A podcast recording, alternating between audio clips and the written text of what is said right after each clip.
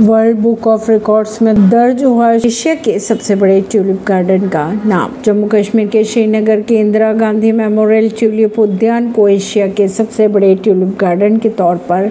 world book of records में जगह दी गई केंद्रीय मंत्री हरदीप सिंह पुरी ने यह जानकारी साझा करते हुए लिखा है के गार्डन में ट्यूलिप के अड़सठ किस्म के पंद्रह लाख फूल मौजूद हैं उन्होंने ट्वीट किया फूल आए पत्थर गए परवीन सिंह नई दिल्ली से